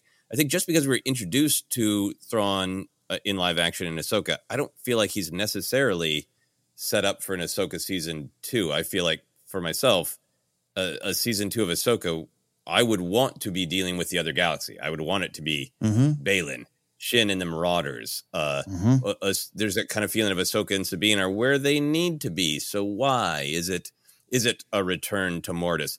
I feel like there's so much story that could just Mm. be that other galaxy. I I question whether whether Ahsoka's even going to make it back. Mhm. Um, and and B like I think before the end of the Ahsoka series, I kind of thought like, yeah, Ahsoka might really take a leadership role in this movie. Uh, against Thrawn, but now it almost feels like this idea of Ezra's where he needs to be, Mm-hmm. to oppose Thrawn, and Ahsoka's where she needs to be, heading toward the whispers of Mortis. Mm-hmm. Uh, feels to me like Ahsoka's on a different path. Ken, how do you feel about all yeah, that? It's it makes me think of a traveling Wilbury song, "Heading for the Light." Yeah, I really think you just put a really fine point on it for me. Uh, who is Thrawn's rival? It's Ezra. It, it's it's Ezra, and and the sense of uh, you know it's it's something close to Dave's uh, Jedi lore, love and heart. That's the Twin Suns episode we've broken down here so many times, and we'll probably do it again. Ezra, you're not supposed to be here. I Obi Wan am supposed to be here with Maul and my reasons for being here. You need to. That's the. That's what the Force is about here, right? You, you, that's what you got to find out where your your journey really takes you. And I think Ezra versus Thrawn is is the X versus Sever the Star Wars galaxy that we're going to get. but man, uh, that the. And this is a rewatch appreciation for me more than even the first time through Ahsoka all the players you're talking about, Shin holding the blade hide up and the, and the Marauders going, she going to kill us or rule us. Uh, uh, Baylan, God rest you, Ray Stevenson. Man, uh, I, I- you know, I'll see what they do with that. I'll be open to a recasting because I think the character is valuable. Um, I, I, there's so, so much more to explain with Baylan. Uh, we I think we just scratched the sur- surface of that wonderful character. And then Ahsoka and Sabine. I, I don't think that's Sabine's final spot. I'm not even predicting that that's Ahsoka's final spot because I can also see uh, this is real world, but Dave going, I'm doing a movie. Ahsoka's going to be around. Like it, it, it's so, but but going forward to a season two, I really think you're right. Really think you're right that that's Ahsoka Yeah. and Peridea. The the ending of Ahsoka made me feel like uh, when I collected action figures as a kid and was truly playing with them. Uh, Mhm. And as I said before, my brother and I were kind of obsessive about creating an actual narrative. There was like you needed at least a hero, a sidekick, a villain, and a trooper. And now you got a story you can play with your action figures. And it really felt like Peridea, this other galaxy, had like that's enough action figures to start a new franchise right there. You got with all those different people and their needs. Ah, Really, yes. so- really, really sound like Carl Weathers going. You got yourself a soup. you, got, you got yourself action figure stew, and I love it. Yeah. Uh, yeah. Any other uh, thoughts about Thrawn uh, in this Ahsoka series or his future for you, Jennifer? I think that he's going to have to be introduced at the end of season two for Ahsoka. I think you're right about the whole mm. storyline with Ahsoka and Sabine. That could uh, Mortis. Oh my gosh, there's so much to mine there alone. That if they introduce him again at the towards the end of the series again, it could set us up to a cliffhanger for the movie. Yeah, nice, nice. Uh, Ken, any final thoughts uh, for you about Thrawn in Ahsoka or his future, or or just strong feelings about Thrawn? Here's this, I, am always going to have some strong feelings for Thrawn and uh, or about Thrawn and for Thrawn. You're like the guy. Um, and and sometimes they're going to push into the negative. Sometimes uh, Thrawn is not my favorite Star Wars character and has not been historically. But even talking today, there's there's a lot of opportunity. You sound like an NFL coach, Joseph. Ad, adversity is actually opportunity, and and and, and that's the big truth going forward with this character. And I, I, am excited where we're at. I really love this stuff as it's all coming together. Um, you're also getting me excited. Like, there's no way in seven hells that we are not going to see Mortis in live action if Dave Filoni is involved. And I'm not just oh, talking yeah. about his position that he has now, the new business card. I'm talking about if he's telling these stories. You know, we're pushing there. That that's what Witwer's not coming back uh, as as gay uh, the, the Star Force Star Wars Unleashed Force Unleashed guy, a Star Killer. He he's he's coming back as the son in some form to me. Like mm. that's where you're going to oh, see him, yeah. and, and, and I think that's oh, where we're yeah. pushing. And so it's exciting stuff. It's fertile ground going forward. Mm-hmm. Yeah, no, I'm very excited to to follow uh, this new set of action figures, which I absolutely love. Um, and for Thrawn, like o- overall, like I-, I, feel like there were one or two things where I would love to have uh, just made the audience viscerally feel um, how how great he was as a master strategist. I yes. think he was put across well as a character. We get mm-hmm. that's who he is, and that's why he's dangerous because he thinks different and better than Imperial toadies. I think maybe we didn't feel like we did in Rebels some moments of true pain from characters that we care about because of his master strategy success. Mm-hmm. And I think many people would disagree and think that the fact that he won was painful to uh, uh, Ahsoka and Sabine, and that they were separated from Ezra once again mm-hmm. was painful. So I, I, can understand people disagreeing.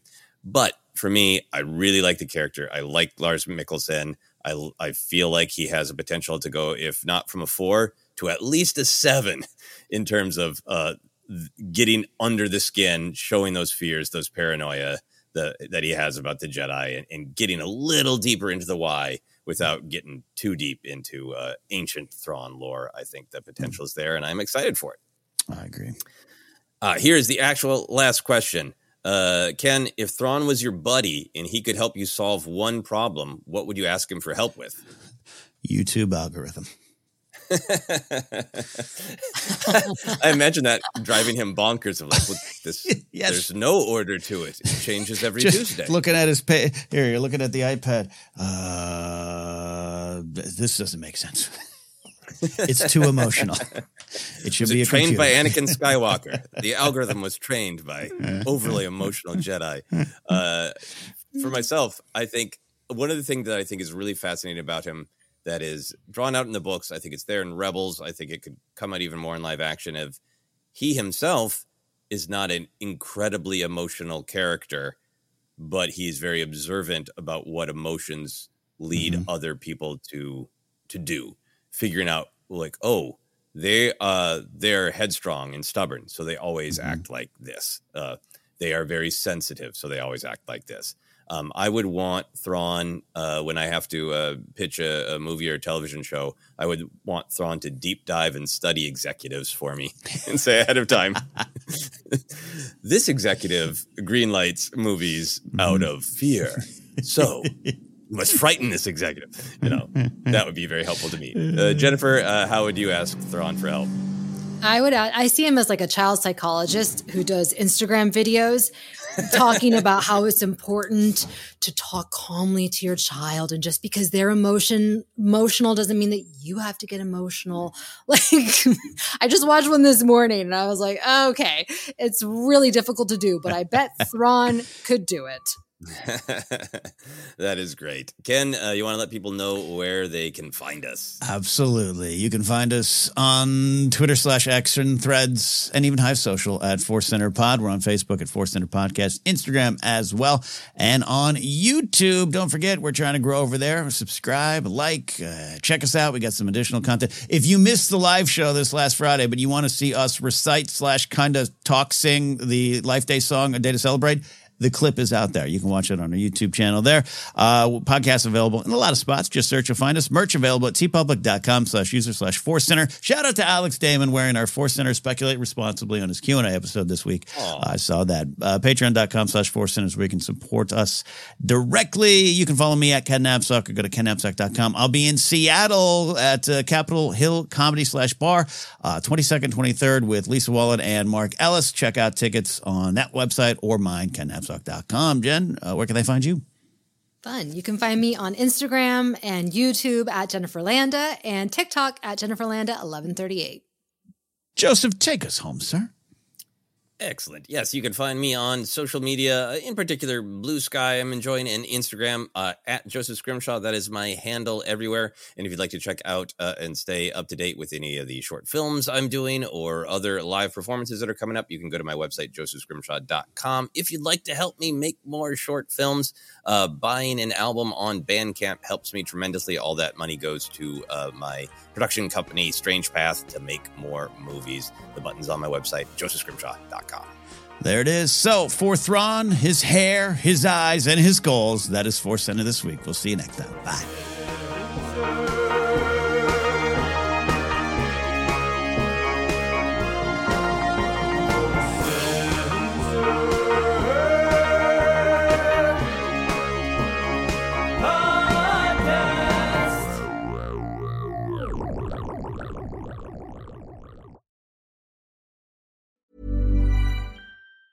Hi, I'm Daniel, founder of Pretty Litter. Did you know cats tend to hide symptoms of sickness and pain? I learned this the hard way after losing my cat, Gingy. So I created Pretty Litter, a health monitoring litter that helps detect early signs of illness by changing colors, saving you money and potentially your cat's life. Pretty Litter is veterinarian developed, and it's the easiest way to keep tabs on your fur baby's health right at home. Go to prettylitter.com and use code ACAST for 20% off your first order and a free cat toy. Terms and conditions apply. See site for details. Even when we're on a budget, we still deserve nice things. Quince is a place to scoop up stunning high end goods for 50 to 80% less than similar brands. They have buttery soft cashmere sweaters starting at $50, luxurious Italian leather bags, and so much more. Plus, Quince only works with factories that use safe, ethical, and responsible manufacturing. Get the high-end goods you'll love without the high price tag with Quince. Go to quince.com slash style for free shipping and 365-day returns. Mom deserves the best, and there's no better place to shop for Mother's Day than Whole Foods Market. They're your destination for unbeatable savings, from premium gifts to show-stopping flowers and irresistible desserts. Start by saving 33% with Prime on all body care and candles. Then get a 15-stem bunch of tulips for just $9.99 each with Prime. Round out Mom's menu with festive rosé, irresistible berry chantilly cake, and more special treats. Come celebrate Mother's Day at Whole Foods Market.